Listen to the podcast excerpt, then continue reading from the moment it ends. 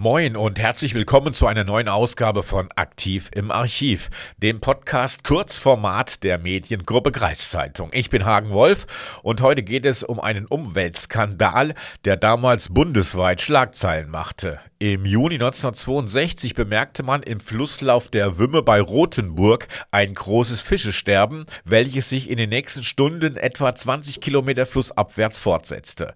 Die Polizei warnte die Bevölkerung über Fernseh- und Rundfunkdurchsagen davor, Wasser aus der Wümme zu entnehmen oder gar darin zu baden. Aus bisher ungeklärter Ursache seien etwa 36 Kilogramm Cyankali in den Fluss geraten.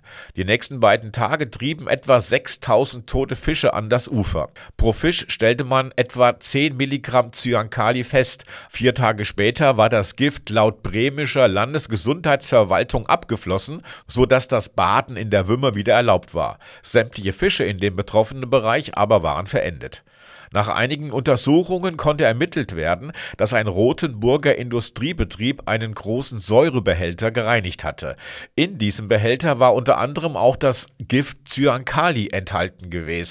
Und anstatt den Inhalt des Behälters ordnungsgemäß zu entsorgen, kippte man den Inhalt einfach in den Abwassergraben des Betriebes und durch diesen Abwassergraben gelangte die giftige Fracht dann in den Fluss Wümme.